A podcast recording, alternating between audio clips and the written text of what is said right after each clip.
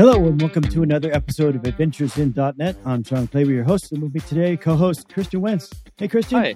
Hi, everyone. Hi, Shawn. Hey, nice to see Happy you again. To be back. Where have you been? Uh, I was I was on the tarmac uh, uh, for the recording of, la- of the last show, I was so looking forward to talk to old uh, buddy Jimmy. But uh, yeah, but uh, I didn't leave the house today, so uh, all good. Where were you flying to or from? Um, I I was flying back to Munich, um, and yeah, and landed. But yeah, then then all hell broke, broke loose because they didn't find uh, I think the the stairs to to let us disembark uh, the plane. So yeah. Um, anyway, um, I'm here. Um, I will meet our missing uh, co-host uh, Adam Furmanek uh, next week in person, actually. Uh, so I'll make sure that he'll not miss uh, a show again. Oh, good. Give him hell for me. I will. I will. All right. All right, let's welcome our guest this week, uh, Chris Martinez. Hey, Chris. Hey, how's it going? Good. Thanks for having me. Yeah, not a problem. Not a problem. So we typically like to get started with our first time guests, you know, have them tell us a little bit about themselves, how they got into development, how they got into .NET. Uh, so why don't you start us there? Oh, wow. That's the Wayback Machine. Um, ready 88 miles per hour. Um, I, yeah, let's see. My first introduction to .NET, I was just getting into engineering circa 99, 2000, learning, I think VB6 at the time. And uh, a friend of mine who was in the industry was like, forget everything you know about it. Just go learn this thing, VB.NET. And, uh, and that's going to be the future. Uh, that started me on my path to .NET. And, you know, it's really funny. The thing that really put me over into the C sharp realm was uh, the missing feature in VB. For people who don't remember, VB.NET did not have co- the concept of XML comments uh, when it first released. And that was like my bread and butter. I was like always going to the object browser and I'm going to share stuff with people and I got to see what what it, what this thing actually does and IntelliSense and all that. Uh, and it just didn't have it, so I started doing libraries in C sharp just for that feature. And then eventually, I just became came to prefer the syntax and and then the other little nuances that were just a lot harder to do in in VB. Uh, it's pretty rare I do VB anymore, but that was probably my my my intro in, into C sharp. That was probably gosh 2001, 2002, right when right when things were coming out. And I've pretty much been doing it ever since. Uh, It's a very similar story. Yep. Yeah, Not yeah, we, while, we, but- we've all been there, right? but Yeah. look, looking back is, is not always a good uh, good idea, right? Um, So you're one of those rare unicorns that actually comments your code. well, the on the outside when you do libraries, on the inside, you know, hey, the, you should write code that's self-describing, and you should only put a comment when the code can't actually describe it. Like Yeah. the people that put like you know comments that are like write a method called foo and put a comment that says does the foo, you know, just, that just irks me. Yeah. Or like, never do it this way, but I'm doing it right now. So, right? this should never happen. Yeah. So what uh, what kind of uh, projects do you typically work on? Huh.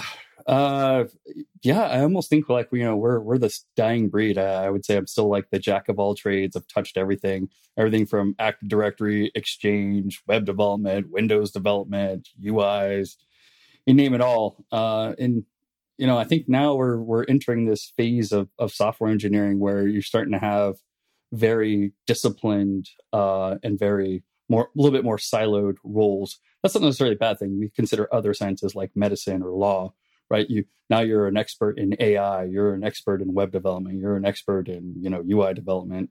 You just can't know it all anymore. I mean, gosh, I feel like there's a new web development framework every other week. How do you keep up with that? Um, so, yeah, today, you know, I've probably been doing services pretty much as my focus point for probably the last oh, 15 plus years. So, uh, I've really like ramped up and done everything you've everything and under the sun when it comes to services, WSDLs and SOAPs and WCF and REST, all that. And I've really made it in recent, more recent years, I really made it a point to just know and be an expert in everything that there is to be Rust. I'm sorry, not Rust, but to be REST. um, I do some Rust too, but uh, yeah, to be everything that's that's that's around uh, around Rust. And I, it's it's actually fascinating to me to watch like what happens in the industry and how that's really become like this other buzzword. You know, especially when young people come, oh, I've been building a REST API. Okay, well, what does it mean to be RESTful? and it's usually crickets. I'm like, have you actually ever read Fielding's paper? Like, how how can you say you're doing something if you can't actually define it? yeah, uh, that's kind of funny. That's actually one of my uh, my interview questions for you know junior level developers that are that are coming in. You know, please explain you know what RESTful development and APIs you know what means and explain all the different verbs and whatever. And still, a lot of people just uh, what what do you mean? it's like okay. Yeah, I mean, I think it's also surprising that there's somehow there's this false equivalency that REST equals HTTP. It it does not, right? You can be RESTful not doing HTTP. That's not what the constraints actually say. Now, it's true that's what Fielding actually did, right? He he built a constraint system so that he could evolve HTTP, and that's obviously the most prolific application of it. But it's by far not not limited to that. I mean, I think probably the the the most ubiquitous other example might have been WS transfer. If anybody remembers that old that old SOAP uh, you know protocol, that was they'll basically had like four operations, which was you know get patch put and post. um, now uh, that doesn't probably make sense if you're doing it over HTTP, but if you're doing a non-HTTP uh, as the transport medium, like you just wanted to do raw TCP, okay, you, you could argue maybe you're doing REST over just raw TCP. So how does that work? You're not using the same verbs and so you do, but so right. So HTTP has uh, the methods that you actually use, and and that in and of itself doesn't need to be part of the API. So in WS transfer, right, you had them their SOAP operations, right, basically your RPC style. So you'd have a method called get, and this would be the this would be the equivalent. The the get in WS transfer, let's say, would be the equivalent of the HTTP get um, method. Except that you know you're not going over http right? So if it's pure rpc pure tcp or maybe even some other protocol you're effectively doing the same type of get but it's just not using http okay. Yeah. Got it. So um sounds like you've done a lot of work with with apis you know uh, i think that's kind of our subject for today is I, it's going to be about apis most definitely most definitely.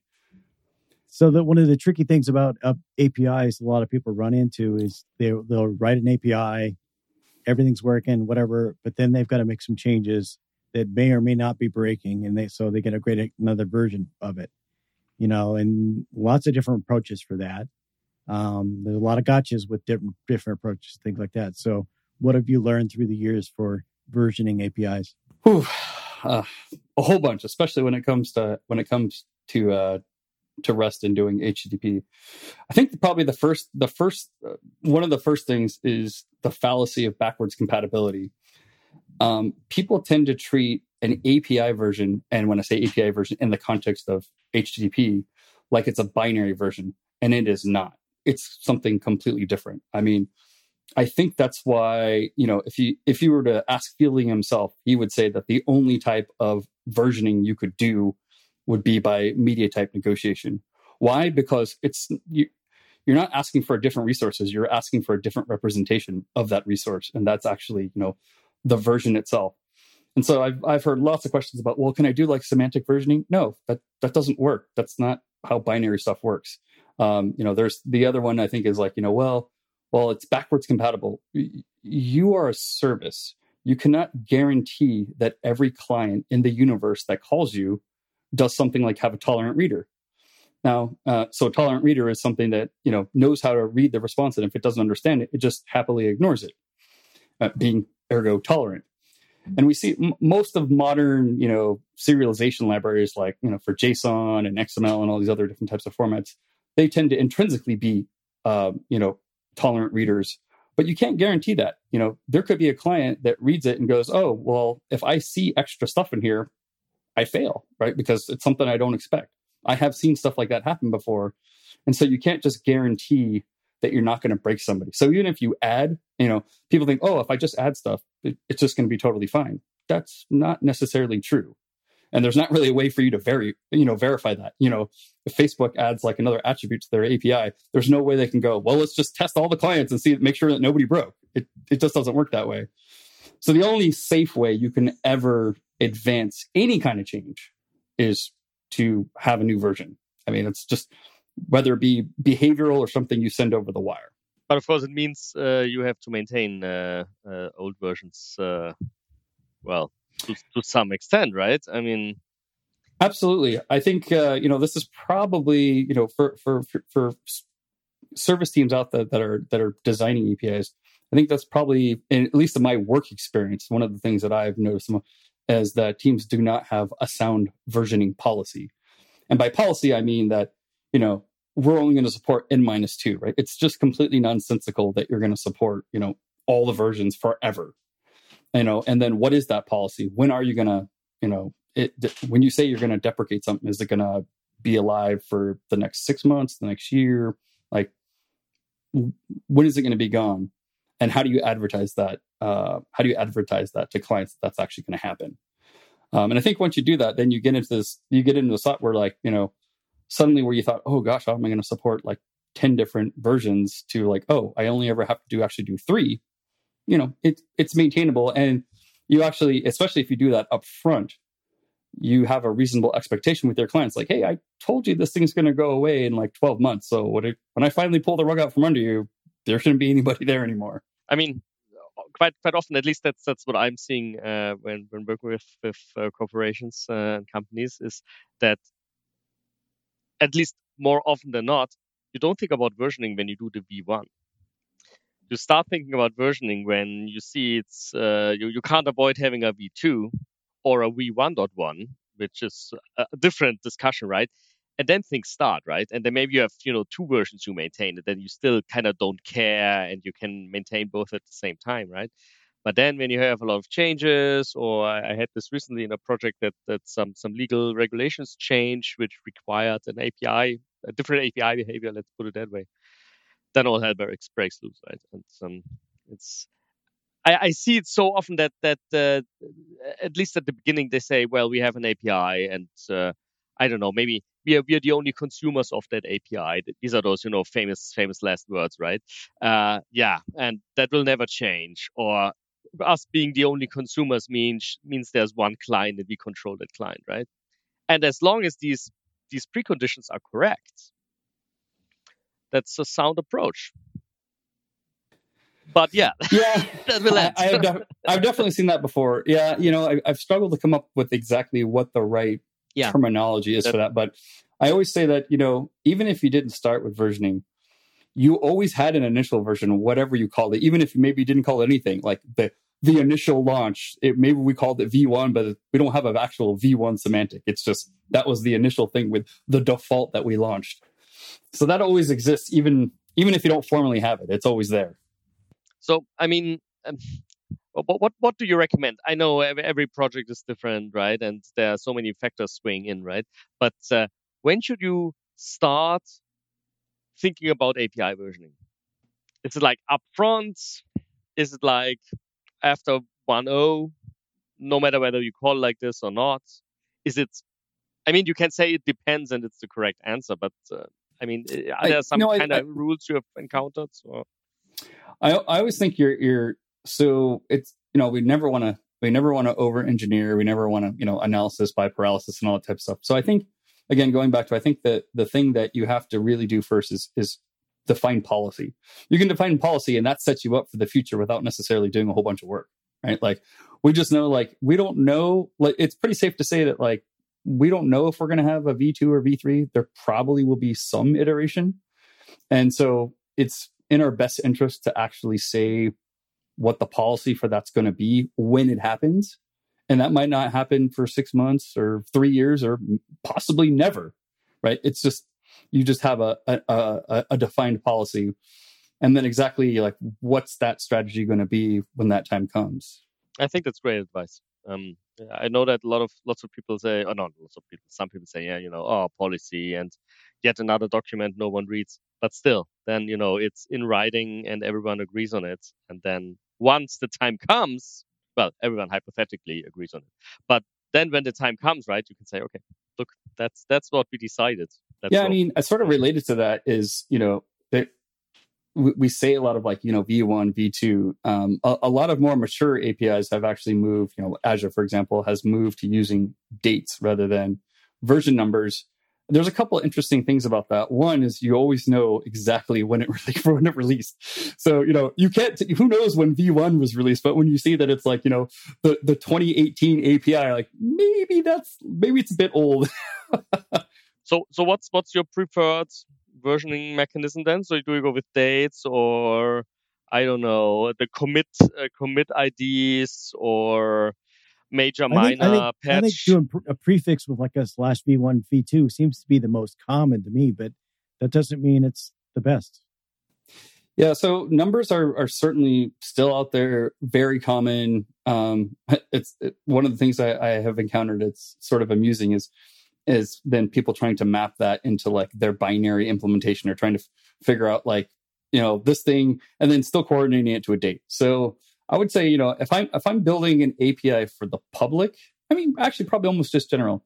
If I'm if I'm doing anything outside of an example, I would probably use a date. And I, the the biggest reason I like a date is that clearly exposes when this thing was actually released. Like when was this version? Um, as opposed to a, a number. I mean, numbers are simple, but there's just you can't infer or know like when did that thing actually become available. The i think that's another thing that's misunderstood is like divorcing those two ideas right? Like what you see over the wire doesn't have a direct correlation with what's behind the scenes. Like the infrastructure and improvements could have changed 10 times behind the scenes but the actual wire protocol just didn't change. It didn't break. Um, i mean there's tons of other examples of this in the wild i mean think about like ftp or smtp or things like like these the protocols haven't changed. I guarantee you the implementations of those things have changed, you know, improved over the years. Uh, you know, even for the same versions, like you know, we we came up with more optimized things. And so, yeah, just because you have an old, let's say, date of the wire protocol doesn't necessarily mean you're actually talking to an old service implementation. I think another, let's say, technical aspect uh, uh, is uh, where do you put the version number? I mean, there are several options, right? Uh, path, query string, uh, uh, accept header, um, extra non-standardized header. Um, do you have like a, a, a, preference, which is always the first one you recommend, right? Or is it again, you know? So no, oh, uh, so I have. I was hoping for that. I have re- I have refined my opinion over the years. Uh, I used to be a little bit more pragmatic about it, although I've probably become more dogmatic about it. Um, sim- simply because, s- simply uh, again, becoming more versed in what REST means and and um, trying to align that. It, it, you know, if you're not going to build, if you're not actually building a RESTful API, but you're doing HTTP, that's fine. They're just two different things. As long as we don't conflate those two ideas, it's fine. So, uh, I generally would probably go with the query string. That is probably not the absolute true RESTful way, but it but it tends to be the most pragmatic in terms of implementation. Um, simply because you know it, there's a lot of stuff with like web apps, and you just put it in the query string. If you're you know if you're running like let's say the fetch API and some JavaScript in a web page, it's kind of a pain if you have to go put it in a header or you have to go put it like in in uh you know even if it's accept or some custom header. Yeah, um, I mean, you you might have authentication as well, right? Um, where you would also need to set a header. So, I is that really something that turns uh, clients uh, off? I mean, I, I don't think so. I just you know. Uh, okay, it, no, it's, pure, it's, it's, just it's pure, yeah. it's pure it's pure laziness. It's convenience. I mean, yeah, well, I, would say one example where that's I, would say it, one practical way where it's very useful if you're building and testing is you could just put it right in the put it right in the browser and, and see what the test yeah, results yeah, are. Okay, okay. It's like super easy. Um, so I don't really have a problem with, you know, there's not really a need to do a custom header uh, simply because you already have like acceptor content yeah, type. That's yeah, yeah, probably where it should really go. Um, there are a few limitations to that, but um, yeah, I mean, certainly content, doing it by content type negotiation is the true RESTful way, the best way. And there actually are a few APIs in the wild that do that. Uh, the GitHub API is is a very popular example, I could say, that, that does it that way. Uh, so now to the most controversial part. Putting it in the path is just flat out wrong. It's just not. That is it is not restful. Uh, and and I've really been trying to steer people uh, away from that. I I'm, I'm due for some some blog posts that really kind of outline this. So there's, a, there's several problems with that. First and foremost, like the, the reason it's not RESTful is you actually break the uniform interface constraint, right? The uniform part of the uniform interface is saying that the URL, right, specifically the path, is a resource identifier. So let's say if I ask for order one, two, three, right, and then I stick a V1 in front of that or a V2 in front of that, by the semantics of REST, by the uniform interface, those have two different IDs. Yeah, they, but it's the same resource. Yeah, but, yeah. So I, I, I but it's the, the same resource, so it's, yeah, it's yeah. actually false. Yeah. So there's just two problems with that. One, people think that the ID is actually one, two, three, which is wrong. It's actually the whole path. And then the the fact that you have two paths actually imply that you have two different resources, when in fact you actually don't. What you have is two different representations of the same resource. Uh, now, the counter argument to that, because I'll, I'll counter my own argument, is you are allowed to have multiple identifiers to the same resource, but that's not really what this means. Generally, it's like, oh, you could go find this some other place or something like that. Um, so, uh, yeah, I've, that is just the edge of it. Um, if you're really trying to build a service taxonomy that is restful and you have versioning, where things really fall down in in the path are things like if you want to do um, if you want to do HATEOAS, right? If you want to have hypermedia to give links. So let's say that uh, you have order one, two, three, and then it has a link to customer uh, four, five, six. And these are independent services that evolve separately. So if you ask for for V1 orders one, two, three, and there's a V1 and a V2 of customer 456, how do you know which version the client wants? You you don't. Like there's the only way you can do that is either have to there's there's several possible approaches. One, you just flat out assume this is what the client wants, which would be wrong, because maybe they're not. Uh two, um, there's other some other kind of coupling where you just like advance it to like the most most recent one, but then you don't know that the client can actually handle that, right? Or uh, three, which some people do, but it requires a lot of discipline. It's a headache, if you ask me, is what I would call symmetrical versioning. So if you have an entire API set and you say, well, every single one always has the same version, then the, in those ways it can work. But in general, like a client should always ask for the version it wants. You should never even advertise it because it, it can't be, you can't know what the client actually wants. It's the client's responsibility to ask for it. In the same way you would ask for media type, right? You, you don't tell the client, hey, go here and ask for JSON. You just say, go here. And the client says, hey, I'd, I'd like this in JSON. If the service supports, the client might ask for an XML. You, you know, you, you don't know why they might need to ask that. And you can't tell them what they need to ask for. But I mean, uh, I, sorry, I have to quickly go back to to uh, pending the the version in in the query string but what do you do when you do HATEOAS then? Ah, you have so the same you just issue like with so, path, right? Or, or you, you just take... you just you just don't put it in there at all, right? But again, okay. the query okay. string is not part of the identifier. Okay, right? yeah. the query okay, string is, is literally yeah. just that. It's part of the it's query semantics, and the identifier of the resource doesn't change. Now, you could potentially, you know, put it in the query string as a suggestion, but the client can easily not honor that as opposed, you know, they could just drop off the query string and say, hey, I'm going to request with this. As opposed to if it's in the path, now you're talking about you have to break it apart. You have to understand like where in the path the version exists and then like m- meld it back together. Yeah, it, it just turns into a real mess. Yeah. Okay. No, that, that absolutely makes sense. I mean, even, even once you have HATEOAS, things will not automatically get better, right? Because I've seen several applications where they just, you know, take what they get back uh, from the call and then just take those URLs verbatim, right? But then ignore sending headers or appending to the query string, right? But I, I, I absolutely uh, support your point that uh, uh, where in the path is the version number? That's semantic information that we don't have, right? That that's that's not standardized. I mean, with most APIs, I mean, it's at the same place, but still, that's not a standard, right? That's just you know, it, it, yeah, it's, it's, actually quite strange of like how we, we we thought about that because the path segment, like we you have like divisions, like just I guess as humans, as engineers, like we just can't divorce that from our brains. Like the slash in the path really doesn't mean anything, right? Like it, it looks like it denotes hierarchy, but it does not, right? This is this is some implied intention that like we have as human beings looking at. The whole entire path could just be a GUID and it would be just as just as valid.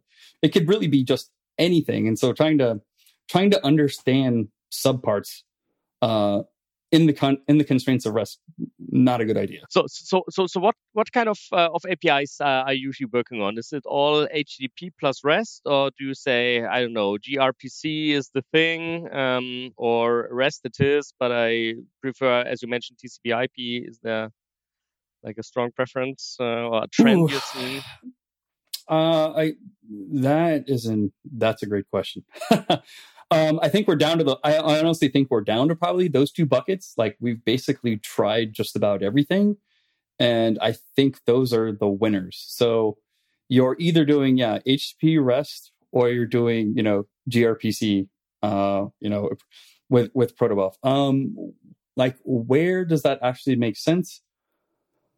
Uh, I you know I think that if you're trying to do reach, um, then you know HTTP with REST makes a lot more sense. You're probably going to have there's a lot more prescriptive semantics around how HTTP works, what the rules are, what you can actually expect, and, and adapt to it. Um, going with gRPC, it's, not quite there yet. There are a few things. There are a few uh, higher level protocols that have been there. Um, I don't know if you've ever, if you're not familiar with like Apache Arrow, for example, does that.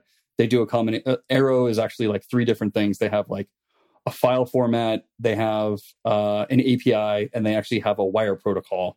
And the wire protocol is a combination of their file format with gRPC, basically.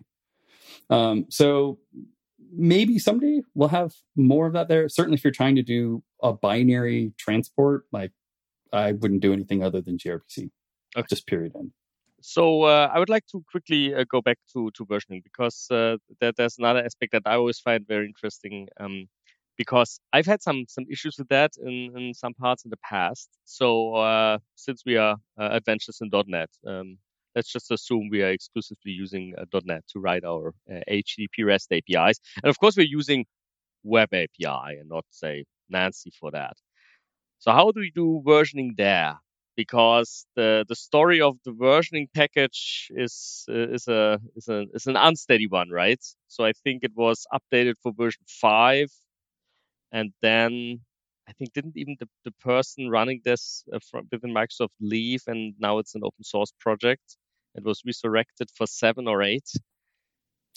Well, you're talking to that guy. yeah, I, I, know, I know. I was what the thing yes, is that? So yeah. yes, uh, so uh, very yeah, well aware. I mean, uh, like yeah, like real talk. Like I am, I am the team. Uh, I, I, know, I know.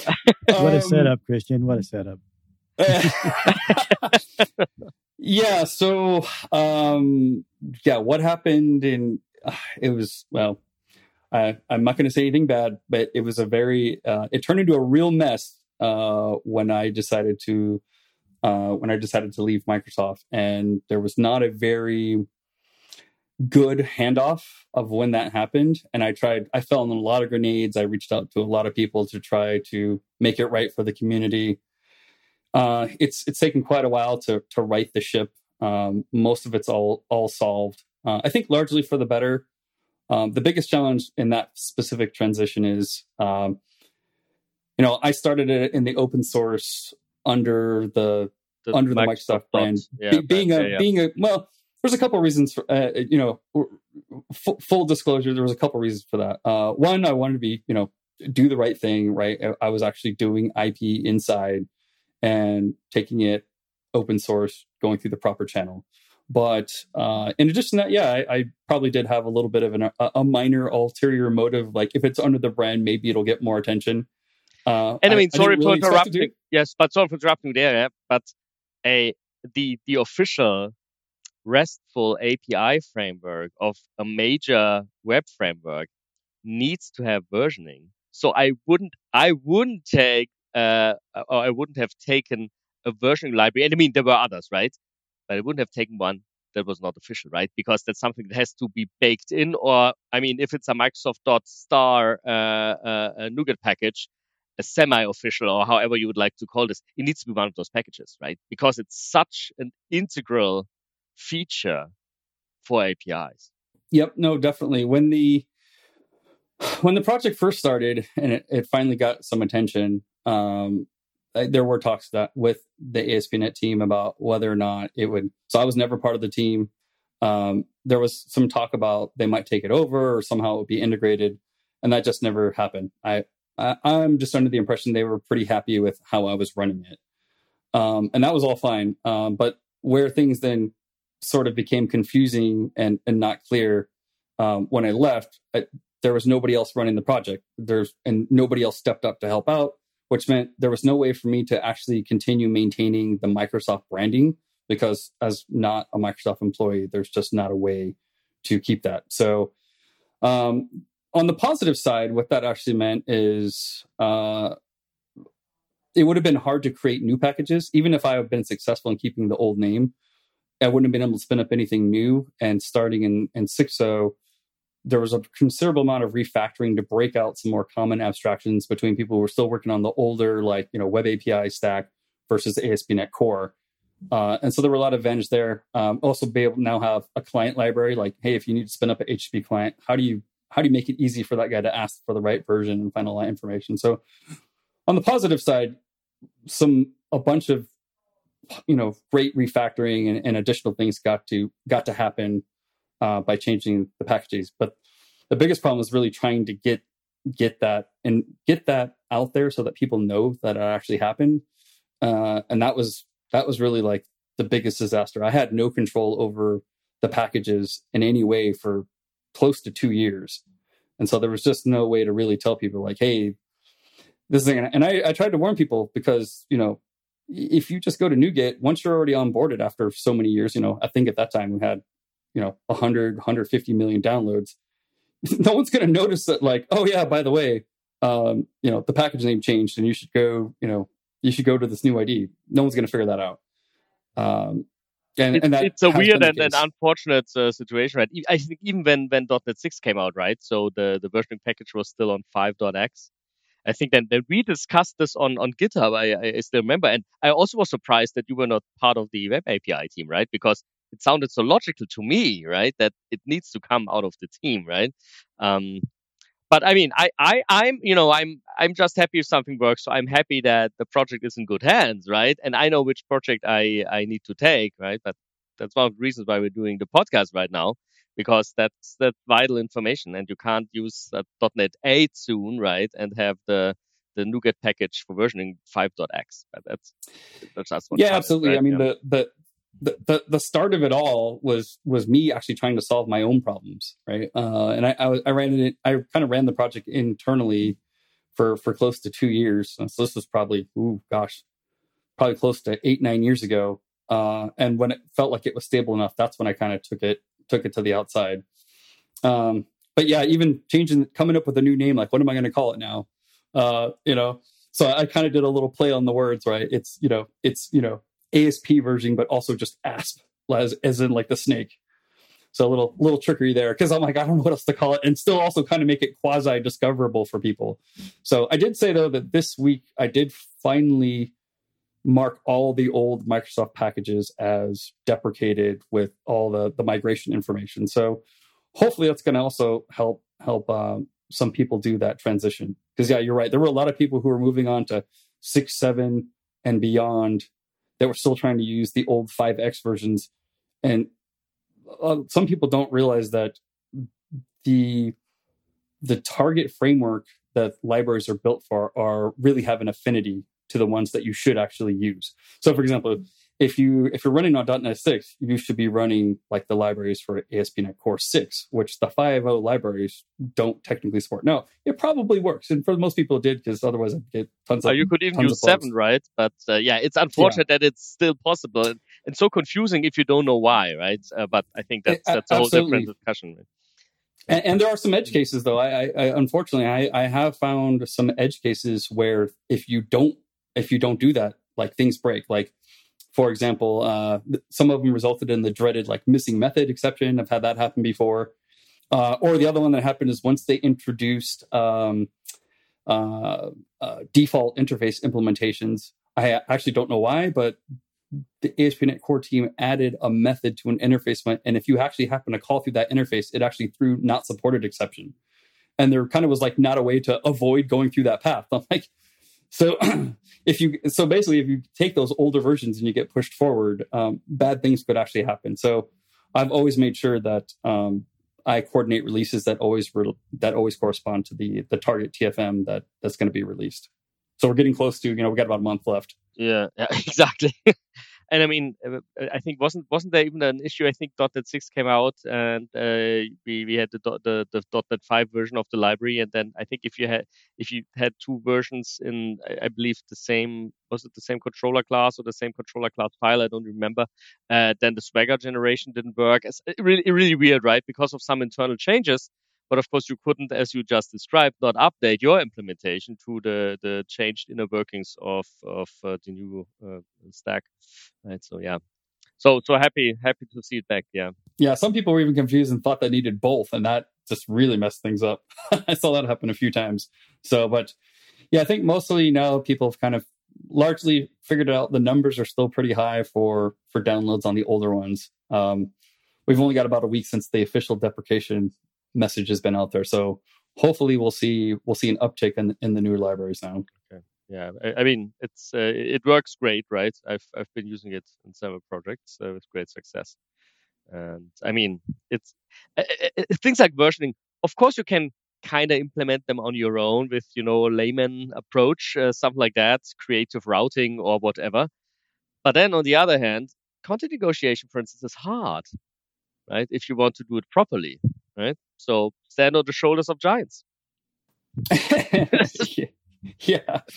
Um, I mean, yeah, for the most part, it, it's kind of interesting. If you actually want to do it by media type um, negotiation, it's surprisingly not too terribly difficult to do. So uh, it's in, in the world of ASP.NET, um, for example.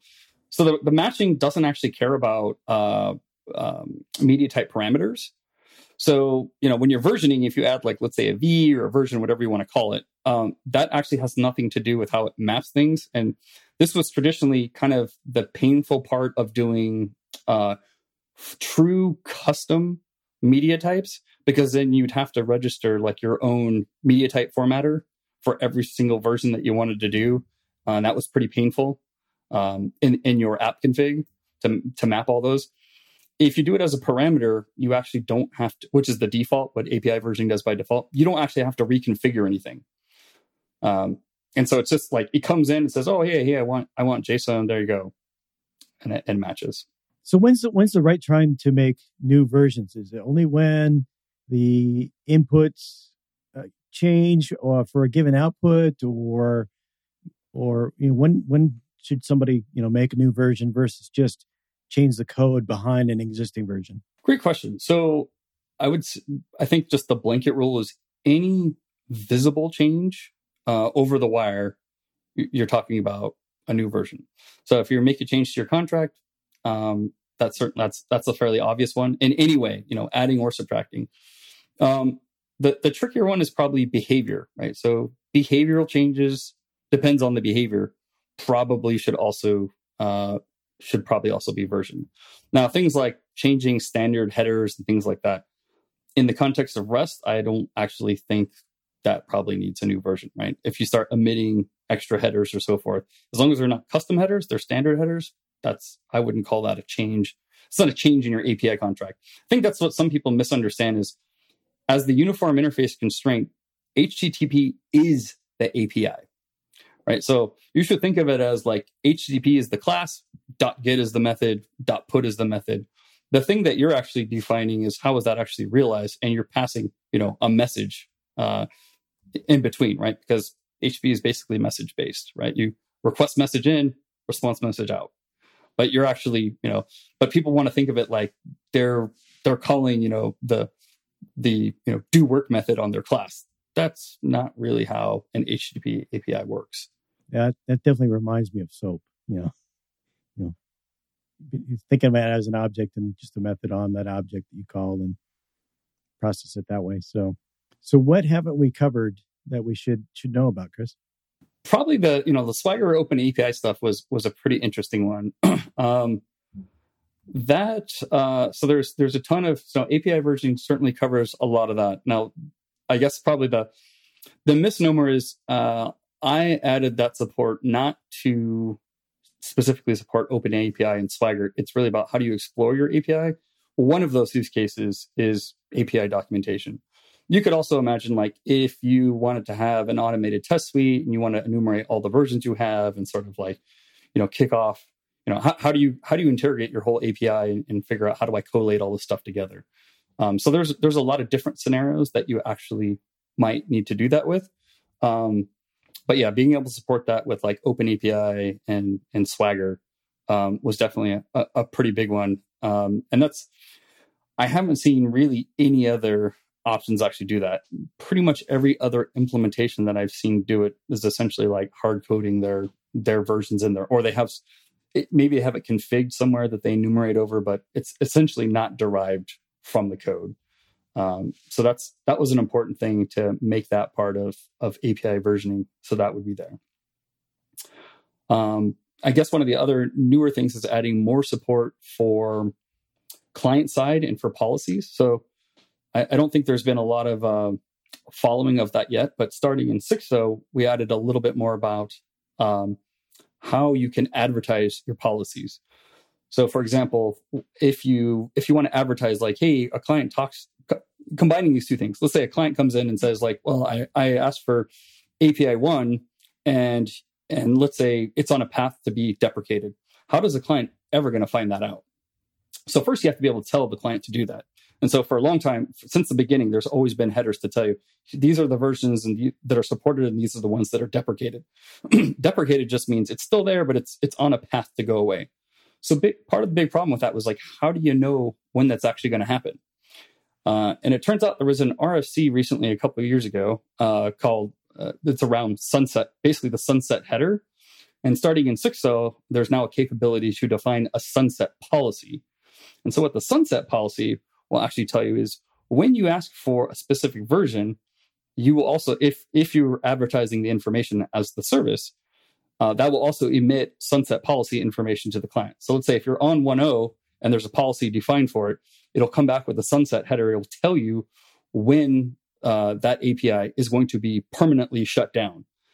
Um, in conjunction with that, there's another RFC around web linking. This is one of the one of the possible ways you could do uh, HATEOAS that I've become a big fan of, which you can advertise link headers, very much how you could put like a uh, like an anchor tag in HTML. And the advantage of that is then you can put um, they can have targets sort of like how a style sheet says like hey are, you can have relevance of like what this is actually for. So you can have relevance to say like actually my sun so here's when it's going to sunset. And oh by the way there's a link here that will tell you to go to this html page that will give you our actual stated policy because you can't possibly put that all like in a response. And that might actually say hey we support you know n minus two. The version you asked for is actually going to be sunset in six months whatever whatever that policy is it, it, could also include language right? So if you if you have something that's like maybe in different languages and so forth you might support more than just more than just english. On the client side of that there's now some client extensions then that says like hey when you create a new http client let's say through a factory you can configure what version you want your um, want your factory to create. So if you're on version 2 rather than have your code necessarily know that hey i'm always going to ask for i have to append you know uh, version two to the correct query string or whatever the location is.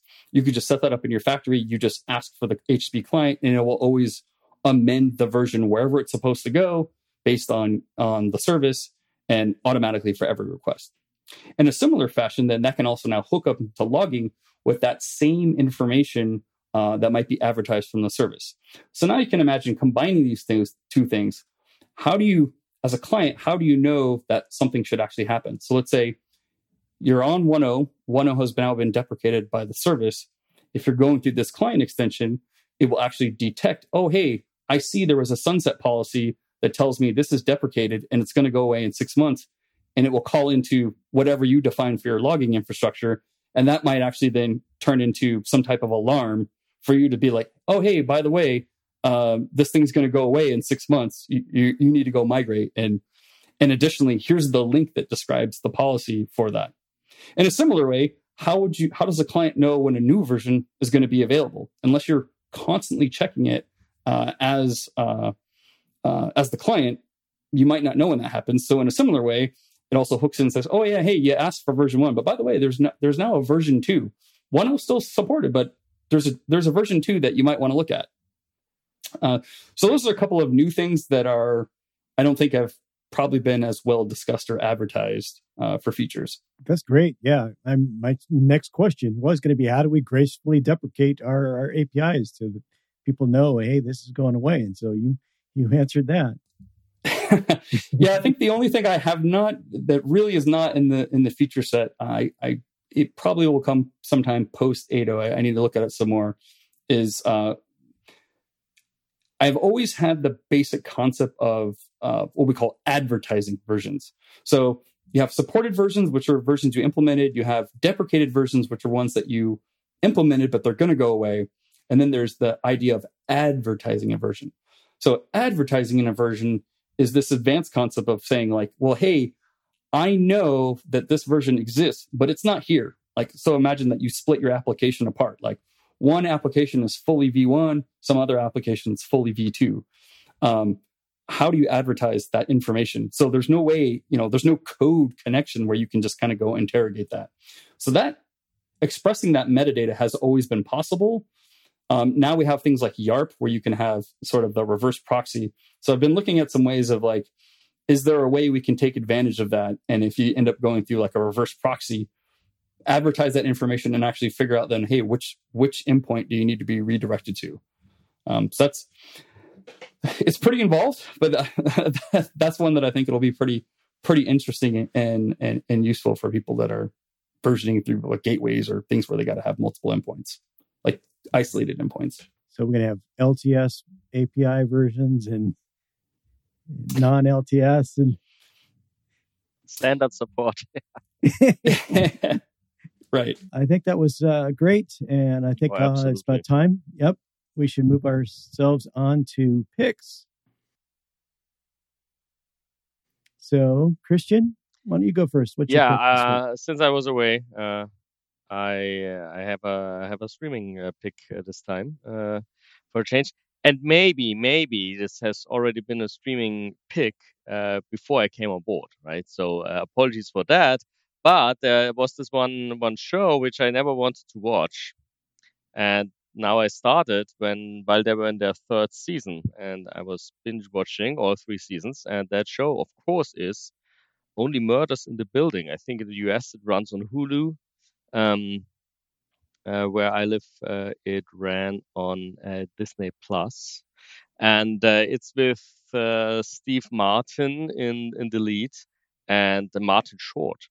And I mean, they are they're both famous and great, but uh, if, if, especially if you see them together, and I think they're also touring together from time to time, and when they're on on late night shows, they have this kind of intentional uh, obnoxious vibe, right? So I was always very reluctant to watch that show. And the third uh, uh, star of the show uh, is Selena Gomez, which I also um, didn't.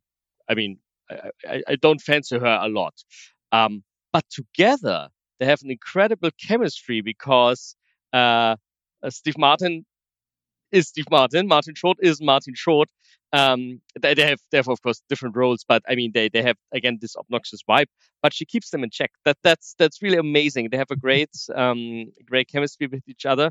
Uh, and I don't want to give away too much, but uh, as the name of the show already suggests, uh, they all live in a building. It's a large apartment building in uh, in New York, and there there are murders, uh, at least one per season, and uh, they are they are finding out who did it. And it's it's really nicely done. Episodes are relatively short, 30, 35 minutes, so easy to digest. Very well written, funny. So it's like a it's not a murder mystery thriller, it's like a murder mystery comedy, I would say.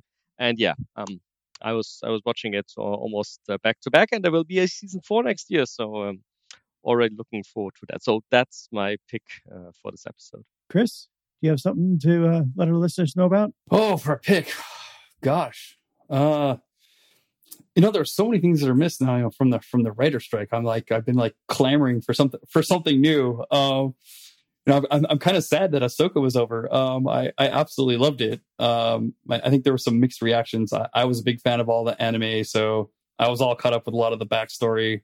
Um, but I, I, you know what? I really, really appreciate what Dave Filoni actually does. I, you know, I'm almost ready to go watch again because I thought I like, okay, why did they do that? And what did this mean? And then, you know, I've been reading some things going, oh yeah, you know, I, I see the nuance that I, I totally missed. I totally missed that. I need to go back and like watch it again and and catch that little detail that maybe I didn't interpret the the way I thought I interpreted it the first time around. Um, so that was a real pleasure. But uh, yeah, I, have been rewatching a lot right now. so your pick is uh, the Ahsoka series on Disney Plus. I, I, I thought it was great, and if you yeah. and if you hadn't watched all the anime behind, yeah, the Clone Wars and and if you go power through it, yeah, the the Clone Wars and the uh, the Rebels anime was was I think something extra. You know, it's it's meant for for kids, but there's a lot of adult nuance in there that you can see. If you know what you're looking for, you see right through it. So uh, my pick this week is uh, we're about 11 days from Halloween. So last year for Halloween, I bought this little animated pumpkin that sings and tells jokes and things like that. And has it's it's kind of made out of plastic, but it's kind of a translucent type plastic, and it's got a little projector inside of it.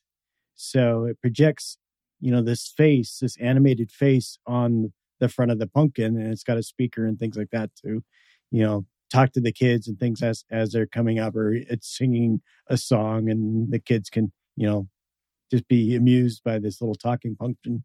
And I was just the next, looking at their website, and they've now made new versions. They have a bigger version, but then they also have a giant blow up version that you can put out in the yard. You can do something like that or they've also got like a cat or a reindeer or a, a snowman man type of thing. So, uh, yeah, this is a company called Mindscope Products, and the one that I bought is called Jabberin' Jack. But I'll I'll put the link in the show notes to all their different products that they have out there, and yeah, it's it's pretty cute. Oh, actually, so. I have a I have a favor to to ask uh, either from you, Shawn, or from uh, our listeners. Um, I was I was in a shop one year ago, also close to Halloween, because we are recording this close to Halloween, as Shawn mentioned, and there I saw something similar, but it was a, a skull, and it kind of started, you know, speaking and being illuminated when you were passing by. So there was a motion detector, but it was not to entertain kids, but rather to frighten people young and old but I, I, never found this again. So I didn't buy it last year in the shop. I went to the shop actually last week, um, but they, they didn't have it in stock. So if anyone knows what that could have been or has a source for this kind of thing, please, please do let me know. I, I need it for at least for Halloween 2024. Yeah, I Halloween is like my favorite holiday because it's so interactive with you know the, the costumes and haunted houses and things like that. So I always really enjoy Halloween. I've dressed up as the t- Stay Puft Marshmallow Man once, and uh, some friends of mine had have a, a, really popular haunted house. And so what I did is I stood out by the gate where people come in, like I was just like this yard ornament, you know, like a blow up thing that's in the yard. Let them go by, go through the haunted house, and then on their way back out, then I just step out right in front of them and get them. So because they, they thought I was just this inflatable thing, but nope, I'm more than inflatable. All right, Chris, thanks for coming on the show. If our listeners have questions, uh, what's the best way to get in touch with you? Uh, certainly around uh, the project. Yeah, just going out to the to uh, the repo. We'll uh, we can drop that in uh, in the chat. Issues, discussions, they're they're both wide open. Uh, I'd say probably seventy five percent of of everybody who comes to the repo is, is asking questions. So um, start a discussion, ask ask a question, uh, request features. How do you do something? Uh, that's probably been the, the best uh, the best thing about building building out the community and getting a lot of feedback is you know I don't give you one line responses. People like how do I do this? And you get like three paragraphs. And they're like wow. So uh, you know, cool. and, and I can uh, confirm that's true. Seriously, so um, by by all means, he's he's he's not lying, not at all. so, well, I mean, if, if I want you to use, I gotta I gotta nudge you somehow. So exactly. Uh, Okay. All right. That's been a great show. Uh, thank you so much, yep. Chris, for coming. Absolutely. Thanks for having me. For our listeners want to reach out in touch with the show, they can get me. I am on X, I'm on Threads, and I'm on Tribal, all under the name .NET Superhero. Thanks, everybody. And we'll catch you all on the next episode of Adventures in .NET.